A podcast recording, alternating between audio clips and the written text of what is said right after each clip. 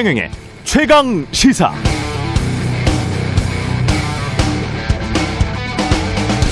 네, 며칠 전 한 과학기술행정분야 전문가를 만나서 아이티 대기업 일 차 협력업체의 매출과 직원 수 현황이 담긴 보고서를 본 적이 있는데요. 한 해 일조 천억 원의 굉장히 큰 매출에 한국 직원 수는 고작 사백구십여 명, 그러나 중국은 천 명, 베트남은 무려 오천 명 정도 되더군요. 그러니까 제조업이 아무리 성장하고 매출이 아무리 늘어나도 이런 상황이면 국내 고용이 확 늘지는 못할 것이다, 이런 방증이죠. 세계화가 계속되면 될수록 일자리는 더 줄어들 겁니다. 그럼 내수 서비스는 어떤가? 또 며칠 전 한 증권사 임원을 만나서 이런 이야기를 들었습니다. 우리나라 유명 인터넷 은행의 직원 수는 다 합해봐야 천오백 명. 그런데 비슷한 삼십조 원 자산 규모의 지방은행은 사천에서 오천 명을 고용한다고 합니다. 인터넷 은행의 직원 수가 기존 은행보다 사분의 일 수준이죠. 그래서 디지털 혁신이 계속되면 될수록 국내 양질의 일자리는 더 줄어들 게 확실해 보입니다. 모순이죠. 세계화를 할수록, 디지털 혁신을 할수록 대부분의 우리 삶은 더 팍팍해지는 모순. 우리가 정치인들 뽑아서 월급 주는 이유는 여기에 있습니다. 이런 모순 해결하는 것이죠. 국가적 비전을 제시하고 사회적 대타협을 해보라는 것. 정치인들은 밥값을 더 해야 하고 우리 유권자들은 밥값하는 정치인들을 뽑아야겠습니다. 네, 안녕하십니까. 오월 이십팔일 세상에 이익이 되는 방송 최경련의 최강시사 출발합니다. 저는 케이비에스 최경련 기자고요. 최경련의 최강시사 유튜브에 검색하시면 실시간 방송 보실 수 있습니다. 문자 참여는 짧은 문자 오십 원, 긴 문자 백 원이 드는 샵 구칠삼공, 무료인 콩 어플이나 유튜브에도 의견 보내주시기 바랍니다. 오늘 일 부에서는 청와대 오참 간담회 다녀온 국민의힘 김기현 당대표 권한대행 만나보고요. 이 부에서는 더불어민주당 대권주자 중 한 분이죠. 이낙연 전 당대표 만나보겠습니다. 또 어제 발표된 더불어민주당 부동산 대책의 핵심 내용들, 더불어민주당 부동산 특위의 김진표 위원장도 직접 스튜디오에 모셔서 이야기 나눕니다.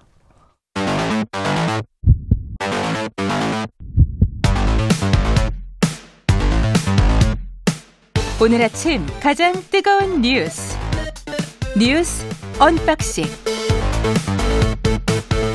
네, 뉴스 언박싱 시작합니다. 민동기 기자, 한겨레 신문 하영 기자 나와 있습니다. 안녕하십니까? 안녕하세요. 예, 오늘 할 이야기들이 너무 많습니다. 예, 어제 하루 백신 빨리 해야 되겠습니다. 어제 하루 백신 접종이 육십사만 명? 육십사만 육천육백십팔 명입니다. 야, 어제 오후 여섯 시 기준인데요. 예. 어, 만 육십오 세에서 칠십사 세 고령층에게 아스트라제네카 백신 일 차 접종을 시작한 첫날이거든요. 예. 어, 굉장히 많은 분들이 접종을 해서 전체 인구 대비 접종률이 구 점 일 퍼센트까지 높아졌습니다. 예. 그러니까 아무래도 지금 고령층 다수가 접종에 동참을 한 것으로 보이는데요. 음. 정부가 백신 일 차 접종자에 대해서 칠월부터 실외 마스크 착용을 면제하는 그런 인센티브 방안을 발표를 하지 않았습니까? 예. 앞으로 뭐 예약자는 물론이고 접종자가 더 늘어날 것으로 기대를 하고 있습니다. 이거 예약, 잔여 백신 예약해 보려고 한번 해봤는데 네. 동네 의원에 전부 다 영이더라고요. 저 같은 경우요. 예, 예. 어제 같은 경우에는 저기 카카오톡 쓰시는 분들은 초기 음. 접속 불량도 좀 있었죠. 예. 이거는 뭐 카카오 자체의 문제라기보다는 그만큼 예. 접속자가 몰린 것으로 해석하는 것이 더 옳을 것 같고요. 예. 저도 어제 접속을 했다가 그 접속이 잘 안 됐는데 음. 방송 들어오기 전에 접속을 해보니까요. 예. 잘 되더라고요. 아, 그래요? 예, 물론 영입니다. 물론 영이지만 예, 예. 지금 이런 상황에서 전화를 직접 해서 계속 접종을 하고 네. 접종 예약을 하고 그래서 접종을 접종에 성공한 사람이 있어요. 네. 예. 눈사람 박대기 기자. 어, 대단, 대단하신 분이네요. 대단한, 대단한 박대기 기자. 전화로 연결되어 있습니다. 여보세요? 네, 안녕하십니까. 예. 그, 박대기 기자는 어떻게 백신을 맞았습니까? 아, 예. 저는 어제 시스템 개통으로 접종을 받았던 건 아니고요. 예. 예, 한 이 주 정도 전에 저도 이제 기사를 보다 발견을 했는데. 예. 직접 그 동네 의원에 전화를 하면은 그, 어, 잔여 백신 대기 접종 명단에 올릴 수 있다라는 기사를 보고요. 그래서 제가 있는 곳 주변 한 다섯 군데 정도 의원에 전화를 해서 명단에 올려달라고 좀 전화를 했습니다. 이야. 그랬더니 이제 연락이 와서 예. 어, 어, 어제 접종을 하라 이렇게 연락이 오셔가지고요. 그래서 예. 가서 접종하기로 했습니다. 며칠이나 기다리셨어요? 대기가? 한, 한 이 주 정도 기다린 것 같습니다. 그러니까 사람들이 잔여 백신이 접종하기 전에 먼저 선수를 쳤군요. 너무 맞고 아, 싶어서. 그, 그때도 이미 기사가 나와 있었습니다. 그래서 아, 기사를 예. 보고 이렇게 됐습니다. 부작용 너무 맞고 싶었던 건 아니고요. 사실 알다시피 예. 이제 에이제트 백신이 예. 해외에서 이제 쓰지 않는 국가도 있고 하기 때문에 예. 미국 같은 경우 아직 에프디에이 승인도 안 난 상황이기 때문에 예. 저도 이게 과연 안전한가 좀 고민을 하다가 예. 어 일단 결국 접종을 하게 됐습니다. 왜요? 어, 저, 저 같은 경우는 좀 특수한 경우가 있었는데 예. 어, 제 아내가 지금 좀 나이가 많은데 임신을 하고 있는 중인데요. 아, 그래서 이제 아내를 어, 사랑하는 산모, 마음으로 아니, 산모 예. 같은 경우에는 직접 접종하는 게 좀 꺼려지는 면이 있기 때문에 예. 그래서 이제 어, 저라도 일단 맞아서 어, 조금의 안전성을 좀 높여야지 예. 가족을 지킬 수 있겠다 싶어서 일단 어, 대기 접종을 하게 됐습니다. 멋진 남자 눈사람 박대기 기자. 예, 박대기 기자 혹시 나이가 지금 몇 살이시죠? 예, 어, 만으로 마흔넷입니다. 사십사 세. 아니 네. 이거는 저 시, 시청자 청취자분들의 이해를 돕기 위해서 네네. 제가 말씀드리는 것이고요. 맞고 난 후에 어떤 지금 굉장히 뭐 아픕니까? 목, 목소리는 별로 좋아 보이는데. 아, 예. 예. 전체적으로 말씀드려서 크게 아픈 건 없는데. 예. 저도 기자다 보니까 어젯밤부터 증상을 계속 기록을 했습니다. 그랬더니. 기록을 하고 처음에는, 있군요. 예. 예. 처음에는 약간 허리와 발목 쪽에 통증이 좀 있었고요. 좀 뭐라고 할까, 저리다고 할까요? 그런 것도 좀 있고. 예. 손끝도 좀 저리고, 그리고 음. 목 주변도 좀 아프고. 예. 예. 그런 상황인데 그게 이제 고통이 심하거나 그런 건 아니었고요. 업무를 하는 데는 아무런 뭐 영향이 없, 없던가요? 아, 제가 잘 못 들었는데 뭘 하는 업무, 데는 업무를 아, 하는 데는 일상생활. 어, 일단 뭐 큰 영향은 없지만은 좀 기분적으로 혹시 안 좋아지는 게 아닌가. 기분적으로. 어, 예, 그런 예. 거는 있습니다. 근데 접, 접종한 지 몇 어, 시간 지, 지났습니까, 지금? 지금 열일곱 시간 정도 지났고요. 예. 그런데 이 증상은 사람마다 다르게 나올 수 있기 때문에 저는 예. 좀 다행히 큰 증상은 없었습니다만 예. 저도 이제 친구 중에는 좀 많이 아팠다고 하는 친구들도 있었습니다. 예, 알겠습니다. 오늘 저 연결해 주셔서 감사하고요. 예, 예, 예 건강하시길 빕니다. 아, 예, 감사합니다. 건강하십시오. 예, 예, 시청자 여러분 모두 건강하십시오. 예, 감사합니다. 예, 박대기 기자 연결했었고요. 예.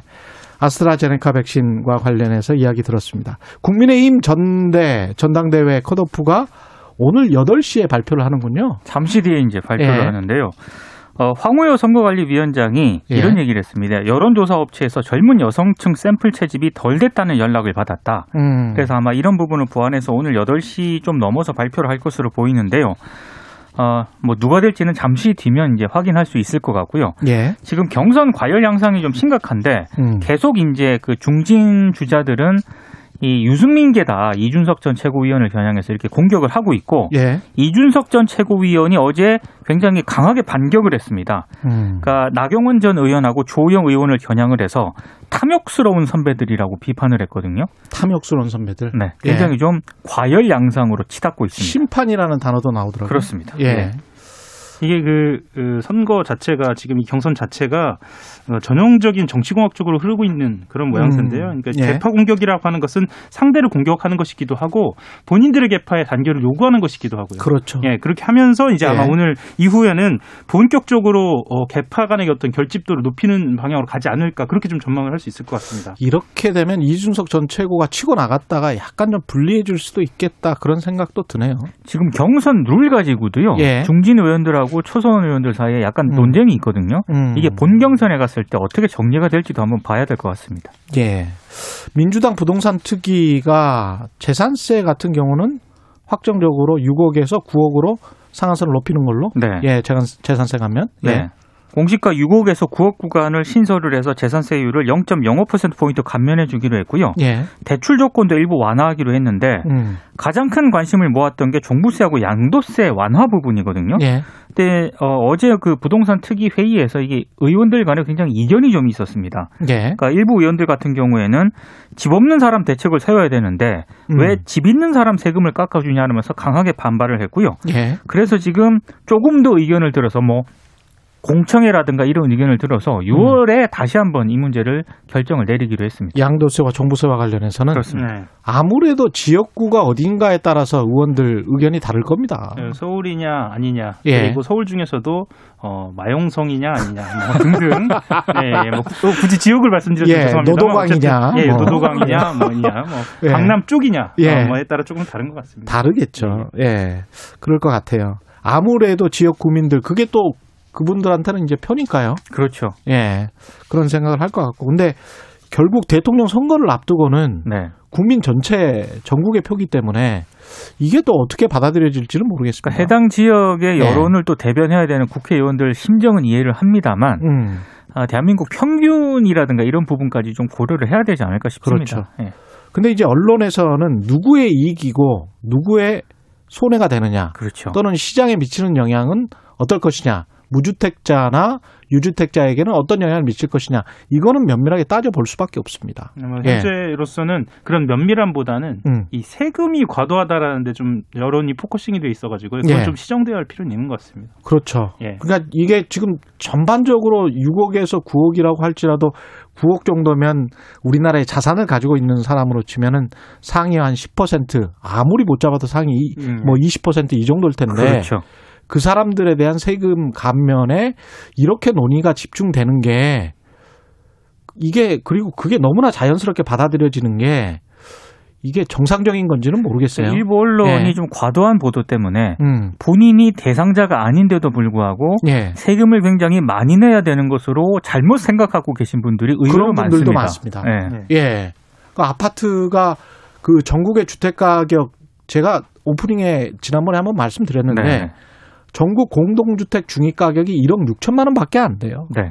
중위 가격이. 네. 공시가 기준으로 보면. 그러면 시가 기준으로 봤을 때는 이억 오천에서 한 삼억 정도 된다는 그렇죠. 이야기잖아요. 네. 그러면 그분들이 일가구 일주택자라면 그분들은 지금 이 모든 논의에서 다 빠져 있는 거예요. 그렇죠. 전혀 대상이 상관이 없어요. 네. 그렇죠. 원래 네. 그분들은 재산세 비과세 대상자들이고 네. 일가구 일주택자들이면 양도세도 상관없고 종부세는 물론 상관없죠. 예. 그렇습니다. 예. 잠시 이 부에서 김진표 부동산 특위 위원장 인터뷰 예정인데요. 요모조모 한 삼십 분 인터뷰할 것 같습니다. 예. 다 따져보겠습니다. 예. 김오수 검찰총장 청문회가 지금 결국 파행으로 끝나고 네.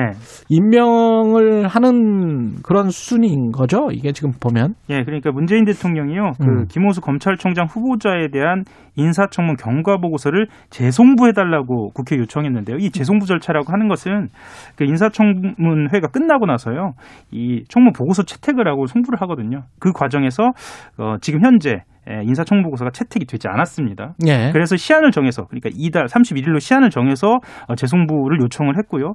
이 뜻은 무엇이냐 하면은 유월까지 그러니까 오월 삼십일일 날까지 주지 않 어, 재송부하지 않으면 임명을 하겠다라는 뜻으로 보입니다. 아, 임명을 하겠다. 예. 예.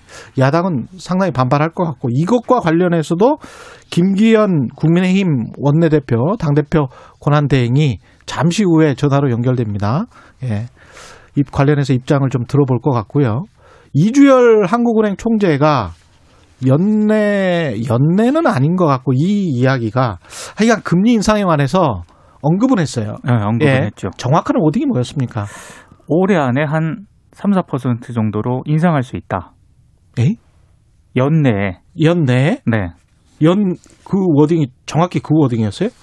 제가 알기로는 예. 연내에 인상할 수도 있다는 그런 취지였거든요. 예. 네. 그러니까, 그러니까 이게 지금 현재 예. 예, 이것이 실제로 어, 가능한 것이냐를 둘러싸고 전문가들의 의견은 좀 갈리는데요. 예. 그러니까 예상보다 지금 경기 회복 속도가 좀 빠르고 빠르죠. 예, 과도한 자선시장 거품 분위기다라는 것이 전문가들의 분석인데 예. 이거에 대한 경고 메시지로 좀 읽힌다라는 음. 것이 지금 전문가들의 좀 우세한 판단입니다. 특히나 음. 지금 현재 가계부채가 천칠백조 원이거든요. 예. 그리고 어, 집값이 좀 과열되어 있는 상태고요. 그래서 예. 이 금리 인상을 경고한 것으로 보는 것이 맞는 것 같습니다. 그 제가 가장 크게 들었던 제 귀에 가장 네. 크게 들렸던 내용은 과거를 봐도 우리가 미국보다 먼저 조정한 경우도 있었고 반대의 경우도 있었다. 음. 이 워딩이 굉장히 의미하는 바가 큽니다. 왜냐하면 우리가 이천십년에 미국이 그 어, 금융위기가 일어난 게 이천팔년이거든요. 네네. 그리고 이천팔년, 이천구년이 지나면서 우리가 먼저 금리를 네. 인상을 했어요. 그래서 이천십년부터 이천십삼년까지 단계적으로 일 점 이오 퍼센트 포인트 정도 계속 올려버렸거든요. 네.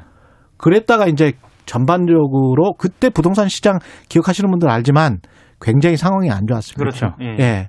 그리고 그게 이천십사년, 십오년까지 가고 이천십오년에 최경환 부총리의 빚내서 집사라 정책이 나오는 거예요. 그래서 금융과 관련해서 부동산 그리고 자산시장 이거는 매우 주목해봐야 되는데 이 워딩 과거를 봐도 우리가 미국보다 먼저 조정한 경우도 있었고 반대의 경우도 있었다. 음. 경제성장률이 사 퍼센트 정도로 지금 예상하는 전망치가 나와버렸잖아요. 네. 그리고 미국도 물론 육 퍼센트 정도지만 우리도 생각보다 굉장히 크거든요. 제가 봤을 때는 먼저 조정하는 것도 금리를 먼저 조금씩 올려가는 것도 상당히 우리 입장에서는 왜냐하면 회의자, 회의자금이 뭐 밖으로 나갈 염려도 없고 먼저 포지셔닝을 그렇게 취하는 것도 상당히 괜찮습니다. 근데 한국은행 총재가 예. 공개적으로 이렇게 인상 가능성을 언급을 한 것 자체가 좀 이례적인 일인 건 그렇죠. 분명합니다. 예. 요 앞에 미국 페드의 통화정책 결정 시 중요한 요인이지만 그래도 우리는 국내 여건에 맞춰야 된다 그랬거든요. 네. 그러면 이걸 가계부채를 할지 네. 국내 경제성장률이 할지 인플레이션 생각하겠다는 거예요. 예, 그 부분을 아주 유심하게 봐야 될 것 같습니다. 예, 뉴스 언박싱 민동기 기자, 한겨레신문 하영 기자였습니다. 고맙습니다. 고맙습니다. 케이비에스 일 라디오 최경영의 최강시사 듣고 계신 지금 시각 일곱시 삼십칠분입니다. 오늘 하루 이슈의 중심. 당신의 아침을 책임지는 직격 인터뷰. 여러분은 지금 케이비에스 일 라디오 최경영의 최강시사와 함께하고 계십니다. 네, 오늘은 취임 한 달 맞은 국민의힘 김기현 원내대표 당대표 권한대행 만나봅니다. 그제 청와대 오찬 간담회 뒷이야기부터 당대표 경선 상황 그리고 법사위원장 자리 배분, 김오수 검찰총장 인사청문회 이야기 여쭤볼 내용들이 많은데요. 국민의힘 김기현 대표 전화로 연결돼 있습니다. 안녕하세요. 네, 반갑습니다. 김기현입니다. 예, 대표님 일단 뭐 한 달 정도 됐습니다. 원내대표 취임하신지 스스로 자평을 해주신다면 어떻 어떻습니까? 예. 자기에게 자평하라 그것도 자기 자랑일 것 같은데 뭐 예. 그렇게 말씀드리기는 그렇고요. 예. 하여간 정신없이 바쁘게 지내고 있고요. 요즘 예. 하루 한 네 시간 정도씩 자는데 아이고. 지금도 예. 목이 약간 갈라지는 상황인데 일이 너무 많아서요. 예.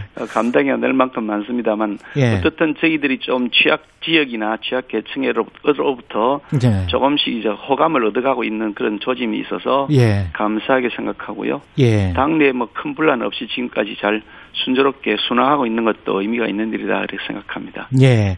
그제 청와대 오찬 간담회 다녀오셨는데 그 오른팔 툭툭 문재인 대통령 영이 쳤다는 그 이야기 있잖아요. 네네. 그 이야기가 이게 이철희 청와대 정무수석 이야기는 이 미국 대통령에 관해서 뒤에서 이게 미국 바이든 대통령이 뒤에서 빼니까 조심해라 뭐 이런 이야기를 해서 이게 나중에 외교 문제가 될 것 같아서 대통령이 이렇게 아예 좀 그만하시라는 식으로 이렇게 툭툭 쳤다는 그런 이야기 그 해명이 나왔거든요. 네, 안 그래도 저도 그, 예. 그 언론 보도를 보고서 예. 어떻게 정수석이라는 분이 이렇게 야당 대표 말이 뜻도 이해하지 못하시고 답변하시나 그런 아, 생각이 들었는데요. 예. 그 자리는 그러니까 그 잠시 이제 그 포토 타임 하면서 음. 뭐 차 한 잔 잠시 마시는 짧은 시간이었는데요. 예. 대통령께서 이제 뭐 다녀오신 말씀하시면서 이런저런 얘기하다가 미국 예. 바이든, 뭐 펠로시 이런 분들한테 음. 아주 잘 예우를 받았다. 아주 음. 그 좀 이렇게 잘 정중하게 해주더라 이런 말씀을 하시기에 예. 그 말씀이 당연히 그렇게 했으니까 뭐 우리 국가 원수에 대한 역을 하는 것이니까 좋은 일이죠. 예. 그런데 제가 말씀드린 것은 음. 바이든이라고 하는 분은 음. 매우 노련한 외교관인데 그렇죠. 이분이 상원 네. 외교위원장을 사 년 냈고 부통령을 팔 년 냈고요. 상원 음. 의원 경력이 삼십육 년에 되는 사람입니다. 그렇습니다. 그 외교, 예. 외통위, 외교위에만 계속 있었고요. 맞습니다. 예. 굉장히 노련한 그 외교관이기 때문에 음. 이 사람의 경우에는 이 바이든 대통령이라는 분은 그냥 앞으로는 좋은 말 하지만 음. 뒤로는 웃으면서 실리를 다 챙겨가는 사람이기 때문에 음. 그, 그, 그 정중하게 대우해준다고 해가지고 방심하면 안 되는 것 아니냐. 음. 그런 차원의 말씀드린 건데 그걸 가지고 내가 뭐 저기 바이든 대통령을 뭐 속된 말로 깠다 이렇게 표현하셔서 이철희 정부 수석은 그렇게 표현해서 이렇게 못 알아들으시나. 네. 그래서 생각이 들어서 제가 좀 황당했습니다. 네. 그리고 뭐 일부 언론에서 예. 제가 인터뷰한 내용들이 한 한 시간쯤 인터뷰했는데 그걸 다 거두절미하고 짧게 오른팔 툭툭 쳤다는 에, 그 부분 하다 보니까 네. 그거는 좀 와전된 것이다. 예, 그 툭툭 쳤던 건 맞습니다. 툭툭 치셨는데 그게 예. 뭐 악의적인 의미가 아니고요. 악의적으로 느끼지는 않으셨죠? 그런 건 아니죠. 예. 그런 건 아니고요. 예. 뭐 그게 또 그게 개의치 않고 더 맹렬히 성토했다 그거 아니고요. 그 자리는 성토하는 자리가 아니고 차 한 잔 마시는 자리였고 예. 그 다음에 자리를 옮겨서 아.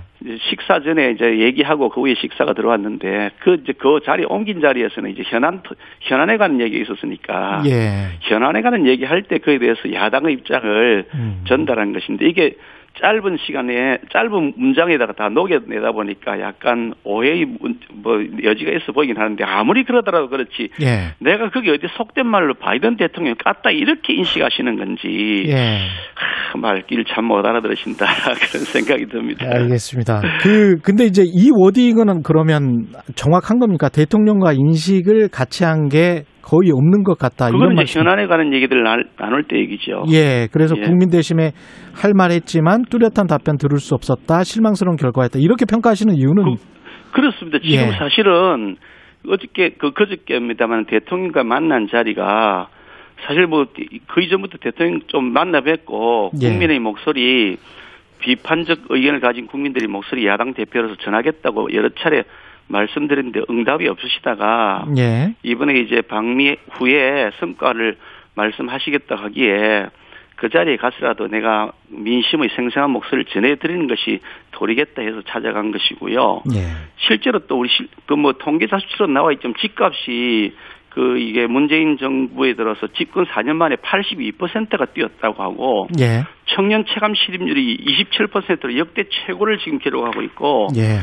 소주성 일자리 정책 효과를 자신했지만은 취업자 수 증가가 전년 전 정부의 십칠 퍼센트 그러니까 사 년 차에 보면 그 이명박 정부는 사 년 차에 취업자 숫자가 구십구만 명이 늘었고 예. 박근혜 정부 시절은 백육십칠만 명이 늘었는데 예. 문재인 정부는 이십칠만 명이 지금 늘어난 거거든요. 예. 그리고 엄청나게 지금 취업자 수가 줄어든 겁니다. 음. 전 정부에 대비해서 십칠 퍼센트밖에 안 되는 수준에 이르러 있죠. 그러니까 예. 부동산은 천정부지로 올라 있는데 음. 이 상태에서 그 지금 국민들이 아파하고 고통을 겪고 있고 특히 마스크를 못 벗고 지내는 때문에 엄청난 어려움을 겪고 있는데 예. 이런 말씀을 전해드리지 않고 대통령 하시는 말씀만 다 듣고 앉아가지고 박수치고 그렇게 올 수는 없지 않습니까? 그게 야당 대표로서의 책임을 방기하는 것이죠. 예, 그런 말씀은 이제 그래서 다 하신 거죠. 그. 그래서 그 말씀을 더구나 거기다 한 시간 반 식사까지 겸해서 한 시간 반인데요. 예.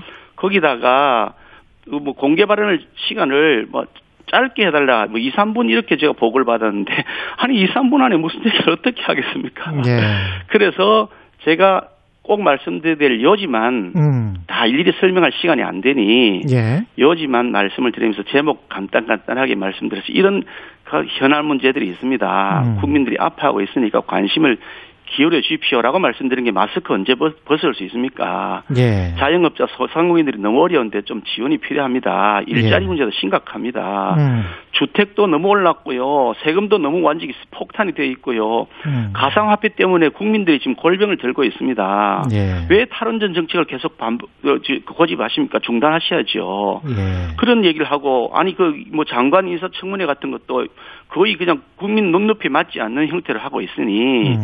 이런 것들에 대한 건의를 안 한다 그러면 음. 그 야당이 왜 존재하고 야당 대표가 왜 그 길을 가는 겁니까? 아니 그 예. 말씀을 드린 건데 그 말씀을 다 하셨다. 예, 그 말씀 예. 다도 못했죠 사실. 다를 뭐 간단간단하게 제목만 말씀드렸으면 짧은 시간에 설명할 예. 거니까요. 예, 최 경위님 최강 시사에서 다 말씀하십시오. 그러면.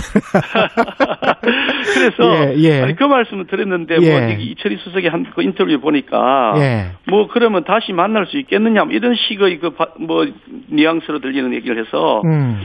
참 대통령이 음. 본심은 저는 아닐 거라고 생각하는데 예.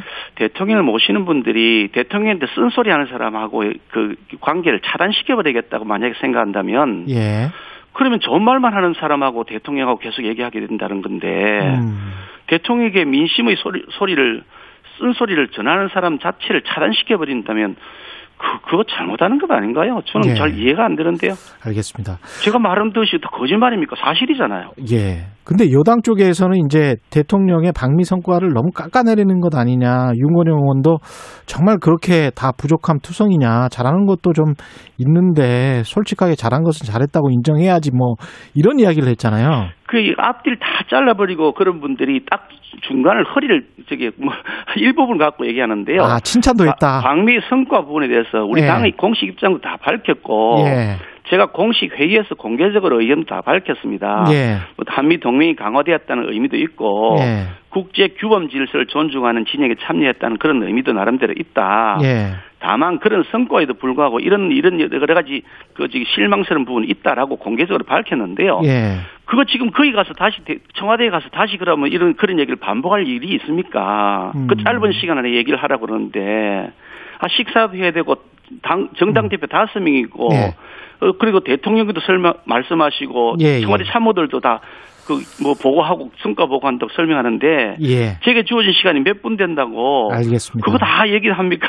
알겠습니다. 아니, 그런 얘기는 이미 예. 공개적으로 다 했던 거고요. 예. 그 자리는 공치사하거나 이렇게 덕담하러 간 자리가 아니고, 음. 야당으로서 대통령 만날 자리를 워낙 안 주시니, 음. 이 말씀은 꼭 전해야 되겠다고 하러 가서 얘기한 건데, 예. 그걸 전체를 조, 종합해서 보지 않고 딱 잘라서 그것만 얘기하면, 정말 참 답답하시다 그런 예. 생각이 듭니다. 한 칠 분 정도밖에 안 남아서 당 현안들을 좀 살펴봐야 돼서요. 예, 오늘 컷오프에서 지금 다섯 명 당대표 후보가 가려질 예정인데 어떻게 보세요? 이준석 바람이 계속 될 것 같습니까? 글쎄 뭐 제가 다, 당의 그 전당대회를 주최하고 있는 입장에서 그렇죠. 예. 특정일 금행에서 바람이 분다 안 분다 이렇게 말하는 거는 적절치 않겠죠. 공정하지 예. 않을 수가 있어서 음. 제가 말씀드리기는 그렇고요. 예. 전체적으로 보면 이번 전당대회가 매우 역동성이 있다. 역동성이 있다. 다이내믹하다 저는 예. 생각을 하고요. 그게 우리 당이 가지고 있는 건강성을 이제 보여주고 음. 있는 것이다 해서 저는 고무적으로 보고 있습니다. 사실 우리 그 정당 보수 정당에서 한 번도 겪어보지 못한 그런 음. 그 새로운 센세이션이 일어나고 있는 것이라고 봐서요. 예. 이게 이걸 어떻게 잘 그 효과를 더 지속시켜 나갈 것이냐. 예. 그게 이제 앞으로 우리가 해야 될 그런 숙제다 그렇게 생각하고 있습니다. 근데 이제 개파 논쟁이 불거지면서 이게 선거 흥행도 그렇지만 다시 옛날의 모습으로 돌아가는 거 아니냐. 그 이런 우려를 하시는 분들도 있더라고요. 어떻게 생각하세요? 뭐 이게 선거를 하다 보면 나오신 분은 다 당선되고 싶은 거니까 약간씩 예. 조금 과열도 되기도 합니다. 그래서 예. 선거 슬로건은 조금 더 이렇게 과격한 슬로건도 나오기도 하고요. 예. 그러다 보면 좀 토론이 이루어지고 나면 약간씩 좀 이렇게 톤이 높아지기도 하는데 음.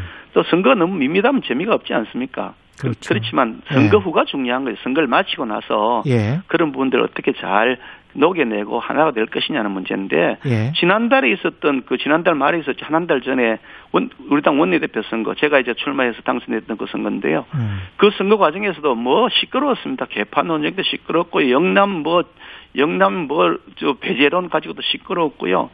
그렇지만 선거 마치고 나서 다 잘 통합되어 있지 않습니까? 그러니까 네. 너무 과민하게 반응할 일은 아니다. 음. 그렇게 생각합니다. 경선 룰과 관련해서는 이제 그 국민의힘이 국민정당 집권 정당으로 나아가야 되는데 경선 룰은 이공삼공 세대 반영 비율이 너무 적은 거 아니냐. 호남도 뭐 영 점 팔 퍼센트 이야기 나오고 있고요. 이거는 바꿔야 된다는 주장도 있던데요. 음, 그런 주장을 하는 분들이 계신데요. 좀 예. 팩트를 말씀드리면 예. 여론조사는 우리 국민들의 연령층 그리고 지역 거주민의 그 수요에 예. 맞춰 지역별, 연령별, 성별로 다 균형 다 맞춥니다. 그러니까 호남 지역이라서 특별히 뭐 불이익받고 그런 거 전혀 없고요. 음. 그리고 뭐 영남 지역이라서 특혜 보는 거 전혀 없고요. 음. 딱 일반적인 여론조사 하듯이 하는데 예. 그 외에 이게 지금 이번에 그 이게 여덟 분이 나오시다 보니까 대표로 예. 그 중에 이제 너무 여덟 명이 다 마지막 본선까지 가긴 너무 어려우니까 다섯 음. 명 정도로 추리자. 컷오프, 그래서 예, 예. 그래서 컷오프라고 하는 건데 그건 이제 예비 선거가 되는 거지요. 그 컷오프하는 예비 선거를 하는데. 예. 우리 당원 숫자가 전국에 수십만 명이 되니 음. 그 수십만 명에 대해서 다 조사하는 게 현실적으로도 무리고 시간적으로도 무리고 비용도 너무 발생한다. 음. 특히 대표 한 명을 뽑는 것이 아니라 다섯 명을 뽑는 것이니 네. 그래서 그 당원들 책임 당원들에 대한 여론조사 방식으로 체, 책임 당원들의 의견을 반영하자라고 음. 하는 것이 이제 그 논란이 되고 있는 부분인데 네. 원래 책임 당원들은 사실은 그 본선 갈 때는 저는 다 투표합니다. 일 인 일 표를 가지고 다 투표를 하시죠. 예. 그러니까 뭐 그런 논란 자체가 아예 이 본선거 때는 없는 것이고요. 예비 선거 과정에서는 이제 그게 책임 당원의 지역별, 성별 그리고 연령별 이런 숫자에 맞추어서 책임 당원 비율을 정해서 여론조사를 하는 거죠. 음. 이제 그러다 보니까 책임 당원 숫자가 적은 지역에 여론조사 비, 대상자 숫자가 줄어들게 될 수가 있는 거죠. 예. 근데 그건 책임 당원의 비율에 맞춘 여론조사 비율 반영이기 때문에 그걸 이렇게 저렇게 하기엔 난처한 거 아니냐. 음. 이론적으로는 또 그 말이 맞는 거거든요. 음. 다만 그럼에도 불구하고 예. 그런 논란들이 있으니 예. 그래서 이제 그 선거관리위원회에서 그런 점을 고려해서 예. 책임 당원 이외에 그 당협에서 추천하는 대의원 이런 분들도 포함시켜서 하게 되니까 음. 그 좀 우리의 그, 그 책임당원의 숫자가 적은 지역에서도 당초 비율보다 좀 올라가게 되었다. 그런 정도 선이면 뭐 양해가 되지 않겠느냐라고 선거관리위원회가 그렇게 정했다고 해요. 그러니까 나름대로 다 합리적 이유가 근거가 있는 것이기 때문에. 그러면 오늘 의총 논의 결과에 따라서 본경선 룰이 바뀝니까? 선거, 사실 선거에 관한 룰은 당헌 당규에 이미 정해져 있는 것이고요. 예. 당헌 당규의 선거관리위원회에서 다 결정하도록 되어 있습니다. 의원총회에서 예. 결정하는 게 아니고요. 예. 그러니까 의원총회에서는 의견을 개진할 수는 있지만 그 결정권하는 선거관리위원회가 가지고 있어서 예. 선거관리위원회에서 적법한 절차에 따라서 당헌 당규를 지켜서 지, 진행하도록 하되 음. 그런 의원들의 의견도 있으니 예. 아마 제가 알기로는 선거관리위원회 차원에서 그런 의견을 개진하는 분들하고 서로 또 이렇게 뭐 설명도 하려고 이렇게 하고 있는 것으로 알고 있습니다.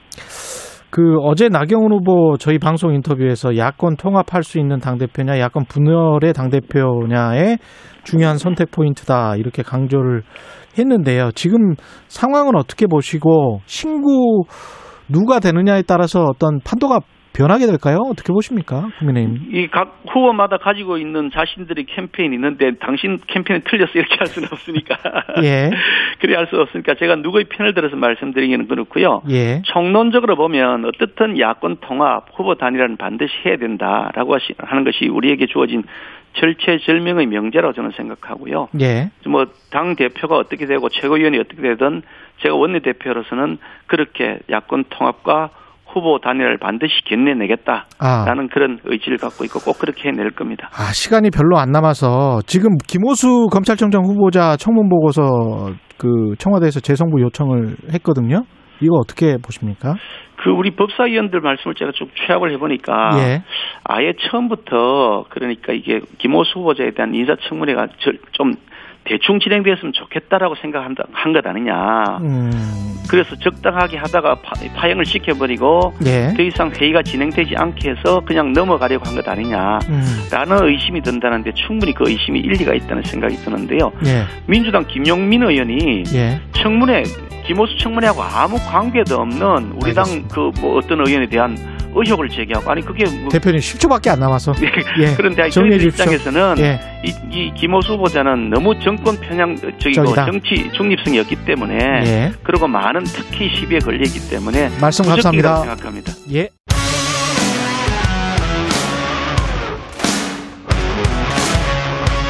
오늘 하루 이슈의 중심 최경영의 최강 시사.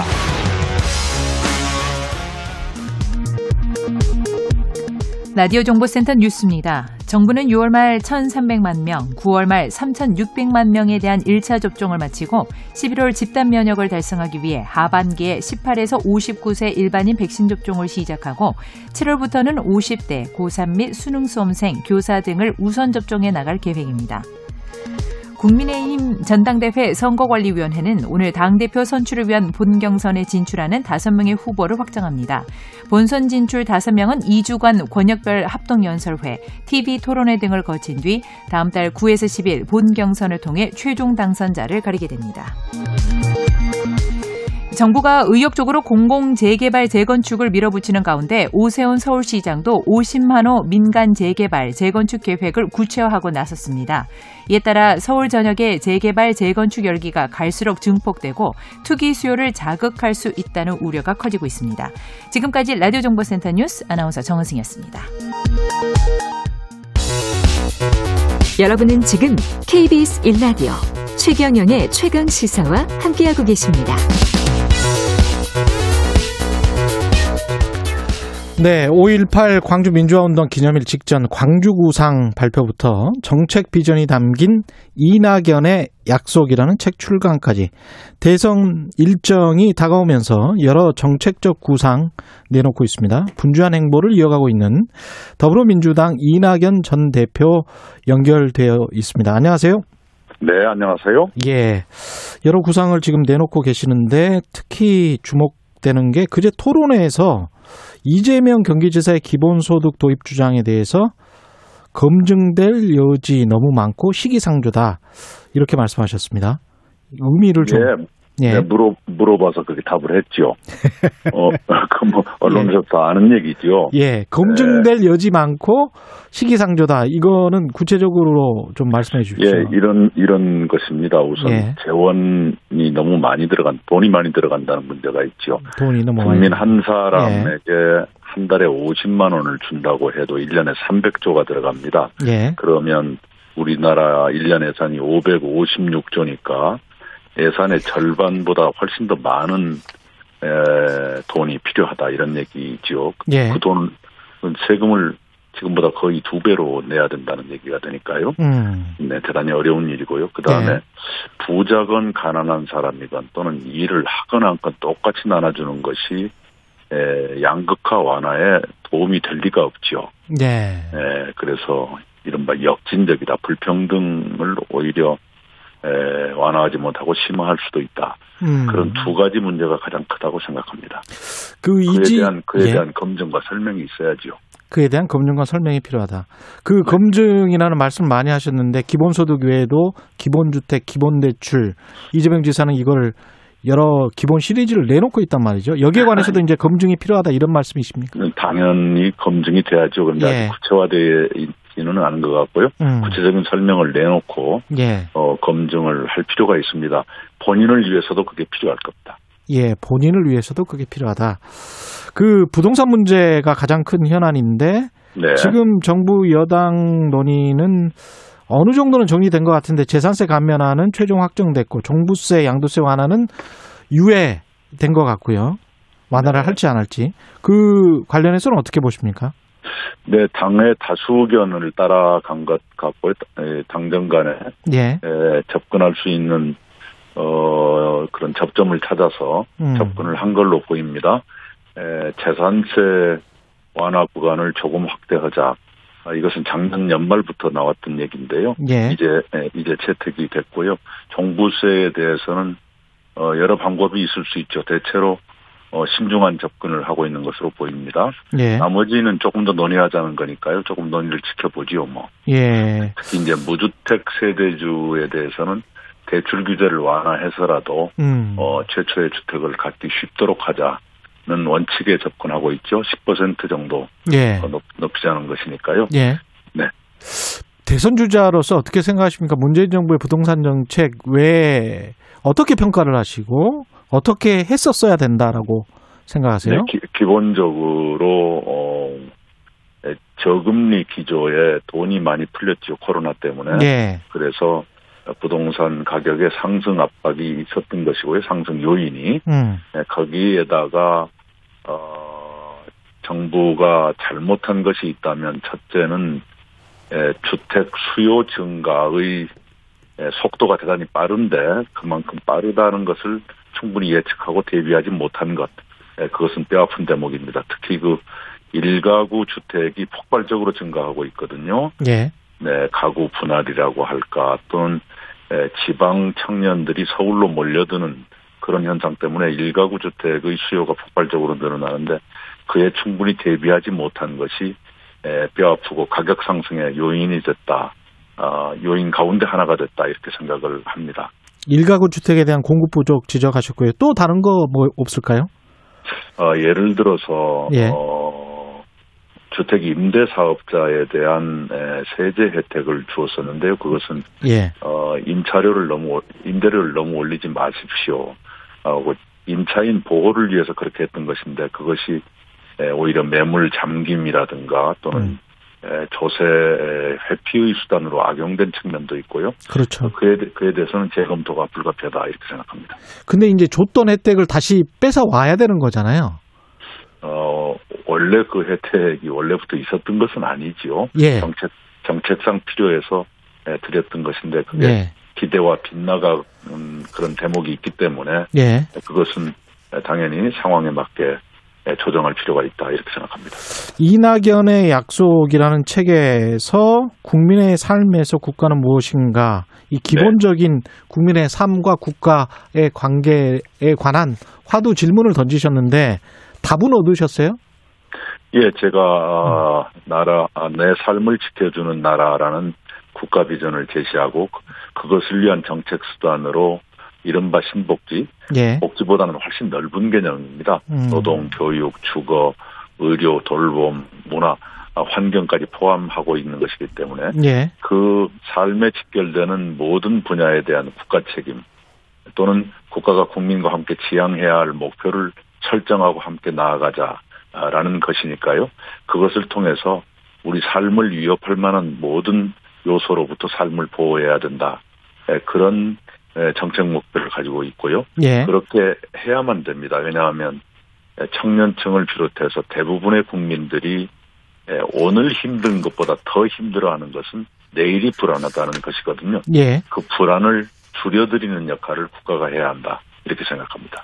책 내용 중에 논문의 제일 저자 등재나 특정 계층 학생만이 부모 찬스를 이용해 인턴을 하는 조건은 입시제도 자체가 불공평한 것. 이 부분은 네, 이른바 네. 이제 조국 사태를 우회적으로 비판하는 그런 그런 것이 아니죠. 그런 건 아닙니까? 이명박 음. 정부 시대에 그 제도를 도입했어요. 예. 그 제도 자체가 불평등한 제도였다 이것이지요. 예. 조국 장관이 등장하기 훨씬 전 이명박 정부 시대에 도입된 제도의 잘못을 지적한 것이죠. 제도의 잘못을 지적한 것이다. 네네. 네. 예.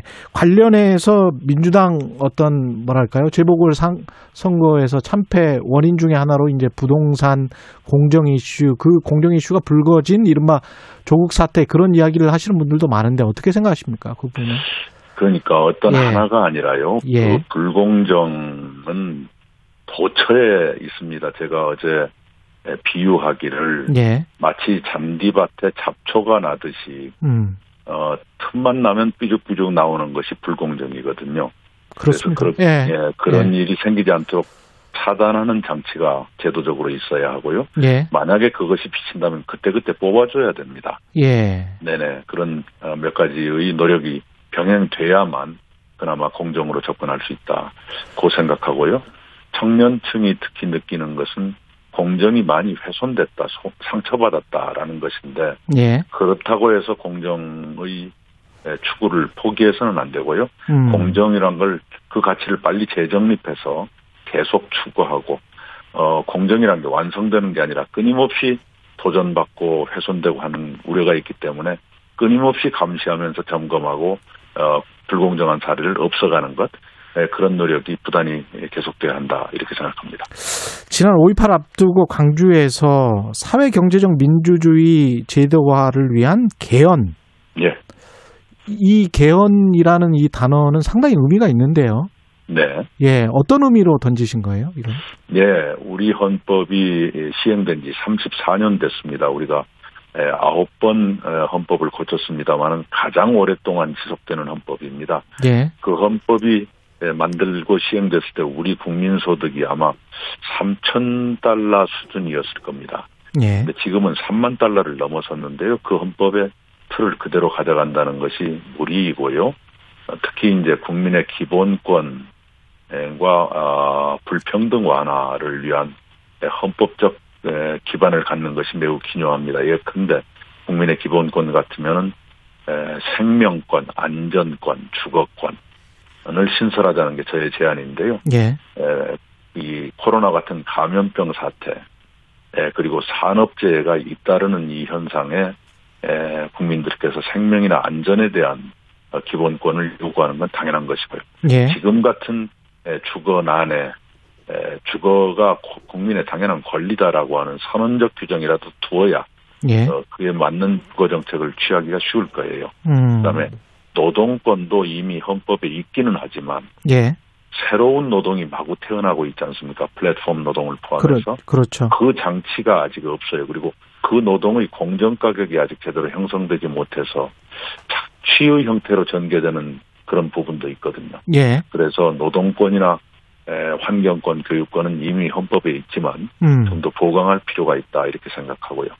평등의 문제가 굉장히 심각한 도전을 받고 있는데 예. 불평등을 심화시키는 요인 가운데 하나가 저는 부동산이라고 보고, 그중에서도 토지 공개념을 확대해서라도 예.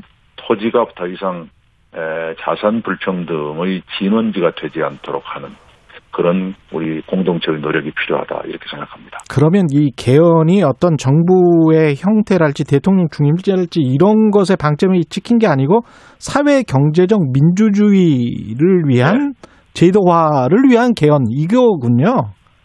예, 저는 그렇게 제안을 했고요. 지금 예. 박병석 국회의장님 산하의 자문기구가 예. 어, 정부 형태를 포함한 개헌에 대한 에, 연구를 하고 있을 겁니다. 칠월 중에 나온다고 하는데요. 예. 그것과 함께 에, 논의될 필요가 있다, 이렇게 생각합니다. 그것과 함께 논의된다면 만약에 이제 뭐 대통령 중임제도 이야기 될 것이고, 내치는 뭐 총리에게 대통령 외교부, 네네. 안보국방 그 구상이 좀 있으세요 혹시? 어, 저 개인적인 구상을 에, 말씀드리기보다는. 예. 어, 권력 구조에 관해서는 우리 사회와 정치권의 합의가 선행돼야 합니다. 예. 에, 그러지 않고는 논의가 진척되기 어렵지요. 음. 네. 언, 만약에 대통령이 되면 이 개헌에 관해서 제안을 하겠다.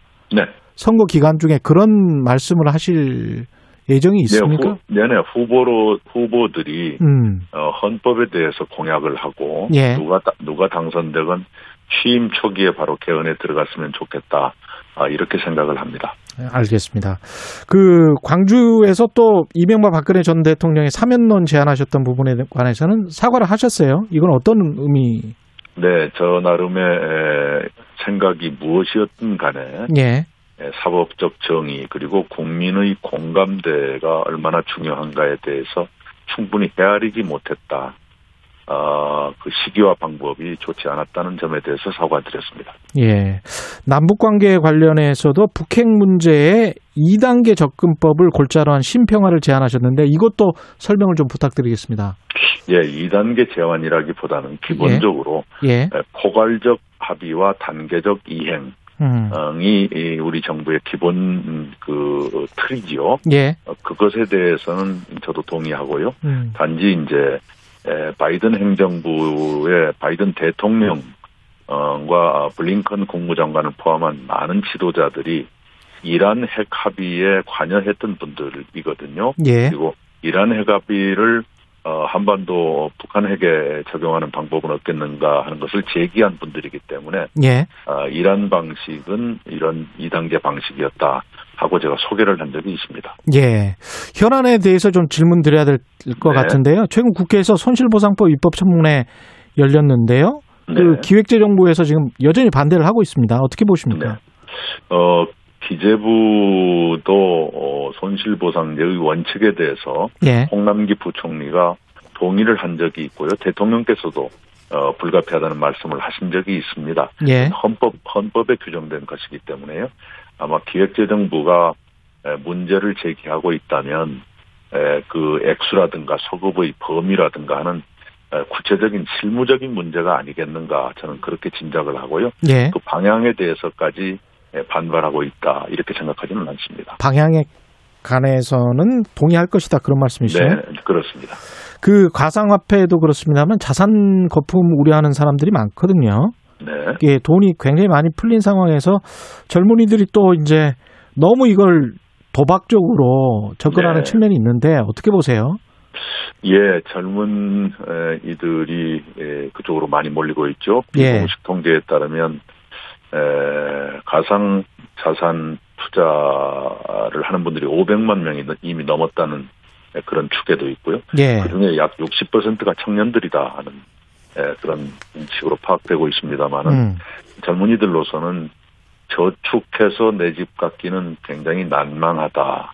예. 다른 방법을 찾을 수밖에 없다 해서 가상자산으로 관심을 두는 것 같아요. 그러나 가상자산은 어, 위험하다, 리스크가 있다는 건 다 청년들도 알고 계시니까요. 예. 그래서 제가 제안하는 것은 미국은 그 면허제, 또 일본은 음. 등록제로 그 거래소를 어, 제, 제도권의 틀 안으로 끌어들여서 어, 단속도 하고 이, 그 권유도 하고 유도도 하고 또는 불법을 단속하고 불법 처벌도 하고 이런 식으로 하고 있거든요.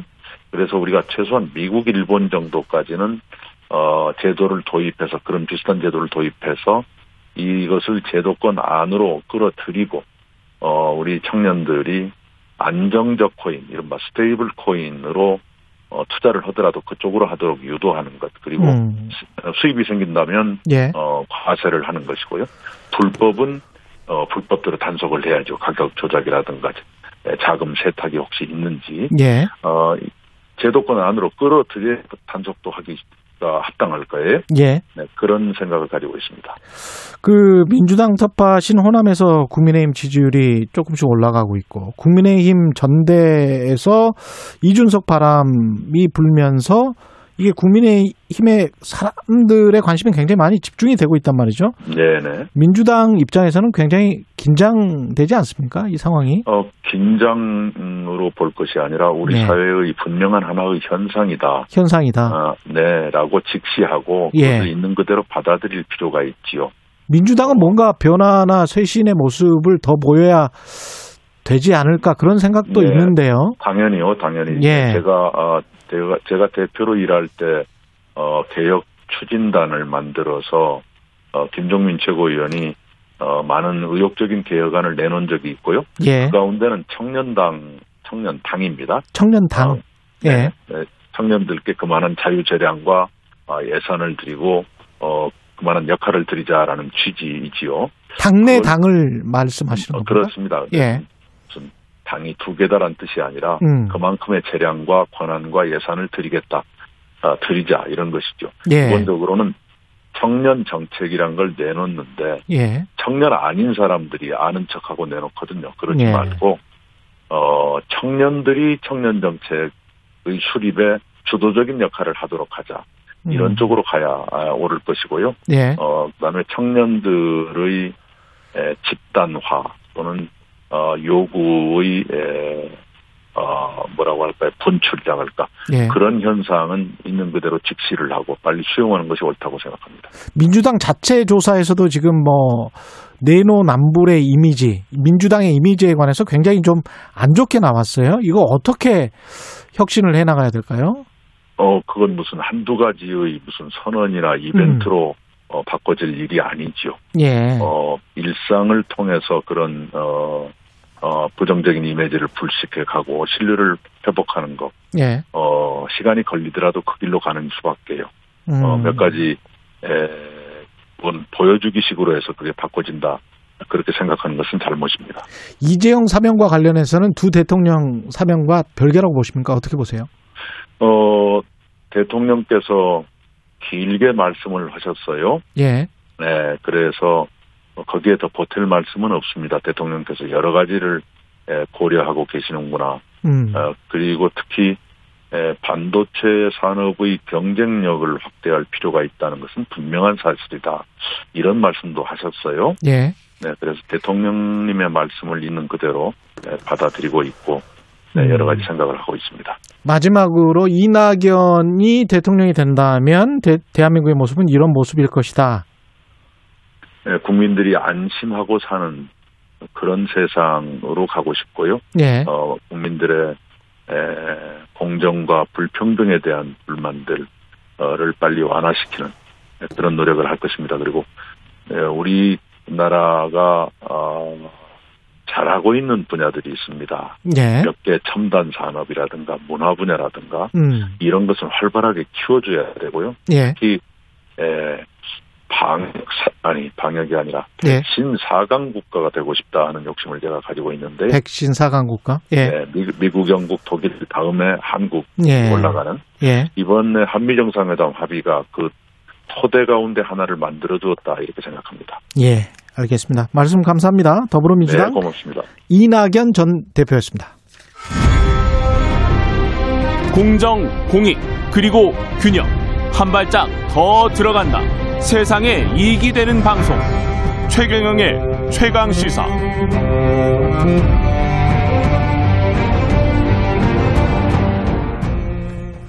네, 더불어민주당이 어제 정책의총을 열고 재산세 감면 상한선을 공시가격 육억 원에서 구억 원으로 상향 조정키로 결정했습니다. 양도세, 종부세 완화는 아직 결론 못 냈고요. 자세한 내용 더불어민주당 부동산 특위 이끌고 계신 김진표 위원장 스튜디오에 직접 나오셨습니다. 안녕하세요. 예. 네, 안녕하세요. 안녕하십니까. 이십구 분까지 저희가 방송을 하고 그다음에 조금 시간을 갖고 그다음에 다시 논의를 해야 되니까요. 네. 이십구 분까지는 어, 지금 현재 완성된 거라고 볼 수 있겠습니다. 어느 정도는. 그 내용을 좀 설, 설명을 해 주십시오. 네네. 재산세 관련해서부터. 예. 예. 그럴까요? 예. 재산세는 어떻게 되는 겁니까? 네, 우선 재산세는, 음, 지난 일월에 육억 이하의 재산세 공시지가가 되는 사람들은 영 점 영오 퍼센트 경감세율을 적용하도록 결정이 돼서 예. 시행을 하고 있는데, 예. 그때도 우리 당에서는 육억이 좀 낮다. 한 구억까지 올려라 하고 정부에 요청을 해서 음. 그, 그동안 협의를 거쳐서 정부에서도 가격을 조사해 보니까 어, 종전 육억에 해당하는 사람들이 많이 그 혜택을 못 받고 구억으로 올라온 사람이 사십사만 명이나 되거든요. 가격이 너무 올라서. 네. 예. 공시지가가 올랐으니까. 그렇죠. 그래서 예. 그것은 당의 말이 맞다 해서 음. 이제 합의가 돼서 예. 구억 이하의 영 점 영오 퍼센트 경감하는 쪽으로 갔고. 그러면 뭐 세대당 그, 그 뭐 세대당 한 십팔만 원 정도 세금이 경감됩니다. 예. 그 종부세나 양도세는 결론은 못 낸 거죠, 지금. 종부세 양도세는 일단 특이안을 의총에서 논의를 했는데 의견이 조금 엇갈리고, 엇갈렸고. 또 정부하고도 입장이 좀 다른, 특히 종부세는 그렇습니다. 먼저 종부세 예. 말씀을 드리면 예. 그동안 종부세는 원래 취지가 사람별로 우리나라에 가지고 있는 모든 종류의 부동산, 상가든 다가구 주택이든 오피스텔이든 예. 다 합쳐서 그 공시지가로 합산해 가지고 세금 누진세율로 매기는 맞습니다. 세금인데, 예, 예. 어 그런데 이제 부담이 무겁다 이렇게 조세 저항이 일어나니까 일가구 일 주택에 한해서만 음. 경감을 해주고 그 경감의 기준 금액이 구억이었습니다. 예. 이것을 국힘당에서는 십이억으로 올리, 올리자 하는 주장을 했죠. 예. 그런데 그렇게 할 경우 이미 양도세에서도 일가구 일 주택은 특별히 구억 이하는 비과세 해주고 있죠. 예. 또 재산세에서 말씀드린 대로 일가구 일 주택 중심으로 육억에서 구억까지 경감세율 영 점 영오 퍼센트 적용하지 않습니까? 그렇게 되네요. 그거로 충분하지. 네. 종부세는 중과하기 위한 세금인데 음. 거기다 대고 일가구 일 주택을 또 경감해주면 소위 똑똑한 집 한 채 선호하는 현상이 더 일어나서 여러 가지 부동산 시장을 왜곡하고 세금이 너무 불공평해진다. 그렇죠. 그런, 네. 그런 인식에서 음. 종부세 당초 도입할 목적이 전국에서 한국에서 부동산을 많이 가지고 있는 사람 중에 한 일 퍼센트만 조금 더 세금을 더 내도록 하자. 예. 이 제도의 취지에 맞춰서 하는데 음. 가격이 많이 오르고 부동산을 많이 가지고 있으니까 일 퍼센트가 아니라 이 퍼센트 정도로 하면은 예. 지금보다 과세 대상도 좀 늘어나고 세금 부담도 좀 늘어나지만 그러나 내는 사람도 당당하고 음. 어, 왜냐하면 그렇게 걷어줘서 늘어난 세금의 한 절반은 에, 청년주거복지나 서민주거복지를 위해서 지자체가 투자할 수 있도록 예. 재원을 지원해 주면 내는 사람도 당당하고 또 국민의 수용도도 높아지지 않겠냐. 그리고 이게 확정은 안 됐지만 특이안이 이건 특이안이 거죠? 그렇습니다. 그런데 예. 이제 정부 입장에서는 음. 어그 그거는 정부세 체계를 전면으로 바꾸는 것이어서 좀 음. 부담이 된다. 문재인 정부 임기가 일 년도 안 남았는데 예. 그러니 현행대로 하고 예. 어, 거기에 한 세 가지 정도의 부분적 경감 조치를 해, 해주자. 음. 첫째는 과세 이연 제도를 도입해서 육십 세 이상이 현금 능력이 없으면 세금을 매기되 뒤로 내는 납부하는 건 뒤로 조금 밀어가는 것이죠. 나중에 뭐 양도를 할 양도하거나 때 양도하거나 상속할 때까지 상속할 때. 네. 예. 그 다음에 이제 어, 주택에 십 년 이상 살면 예. 그 한 십 퍼센트를 추가로 공제해 주자. 예. 그리고 종부세는 현행제도를 그대로 놔두면 공시지가에 작년에는 구십 퍼센트 수준으로 과세를 했는데 예. 공정시장 가격 적용률이라는 것이죠. 예. 그런데 내년에는 그러니까 금년이죠. 금년 예. 십일월에 고지할 때는 구십오 퍼센트로 과세해야 됩니다. 원래 오 퍼센트씩 매년 올라가도록 되어 있습니다. 설계가. 이게 너무, 예. 너무 높아지니 예. 그 오 퍼센트만 안 올리는 수준으로 부분적으로 경감을 하자. 아, 구십 퍼센트로 동결하자. 동결하자. 예. 이것이 정부 안입니다. 그러니까 이제 이 원래 백 퍼센트까지 쭉 가는 걸로 되어 있었거든요. 네, 그렇죠. 그랬죠. 네. 예. 근데 사실은 그 공시지가 자체가 음. 모든 부동산을 공평하고 균형 있게 실가를 다 반영하고 공시한다는 게 굉장히 어렵습니다. 예. 대부분의 나라에서도 팔십에서 구십 퍼센트 수준으로 과세하면 충분하지 음. 너무 높여놓으면 상당히 이제 실제 가격보다 더 높게 과세하는 사례가 나타나니까. 잘못되면. 잘못되면. 예. 그래서 대개 구십 퍼센트 선으로 멈춰있는 게 저는 맞다고 생각합니다. 예. 근데 아직 이거는 확정이 안 됐다. 그래서 이 문제는 예. 정부도 이제 입장이 그렇고 하니까 좀 음. 논의를 해서 예. 저희가 특위에서 만나본 많은 전문가들은 대개 이 퍼센트 안을 선호합니다. 그, 예. 조세 제도가 아주 심플해지고 음. 앞으로 계속 국민들을 기, 저, 서로 대립하고 갈등하는 요소를 없애버리고. 매년 계산하는데 복잡하지 않겠습니까? 그거? 그거는 아주 간단합니다. 왜냐하면 예. 어차피 재산세를 다 과세를 하기 때문에. 아. 재산세 과세하고 난 음. 것을 인별로 합산만 해가지고 음. 상위 때 이 퍼센트 딱 해가지고 그 이 퍼센트 금액을 공시하면 됩니다. 네. 그럼 당시에는 종부세 대상자가 된다. 네. 뭐 이렇게 되겠군요. 네. 그리고 예. 이제 종부세는 그렇게 말씀드리고요. 음. 양도세는 에, 지금 그 일 가구 일 주택의 경우에 비과세 한도가 구억인데. 예. 이 그동안 이것이 이천팔 년에 만든 기준이거든요. 음. 그리고 양도세는 실가로 과세합니다. 예. 아, 그러면 실가로 다 과세하는데 재산세가 아까 육억에서 구억 사이를 영 점 영오 퍼센트 경감한다 그랬으니까 예. 그 구억이 실가로 보면 십이억이 됩니다. 그렇죠. 그러면 양도세의 경우에도 그 균형을 맞추어서 일 가구 일 주택 비과세를 같은 기준으로 해서 십이억까지 올려서 적용하자 하는 음. 특이안입니다. 예. 근데 그렇게 할 경우에 소위 아까 말씀드린 똑똑한 집한채 현상이 그렇죠, 그렇죠. 또 생길 수 있으니 예. 차익이 큰 경우에는 음. 차, 양도 차익이 십억까지는 장기 보유 특별 공제를 지금처럼 다 해주되 예. 십 년 이상 살면은 팔십 퍼센트 해주는 거 있지 않습니까? 예. 그런데 양도 차익이 십억에서 이십억 사이가 되면 그럼 팔십 퍼센트만 해주고 음. 또 이십억에서 사십억이 되면은 육십 퍼센트만 해주는 식으로 해서 예. 어, 차익이 많이 실현된 사람에 대한 세금은 오히려 조금 더 중과하자. 예, 양도세를 예. 양해서 하는 거 양도세 아닙니다. 양도세 이야기까지 했습니다. 예, 이 부는 여기서 마치고요. 삼 부에서 계속됩니다.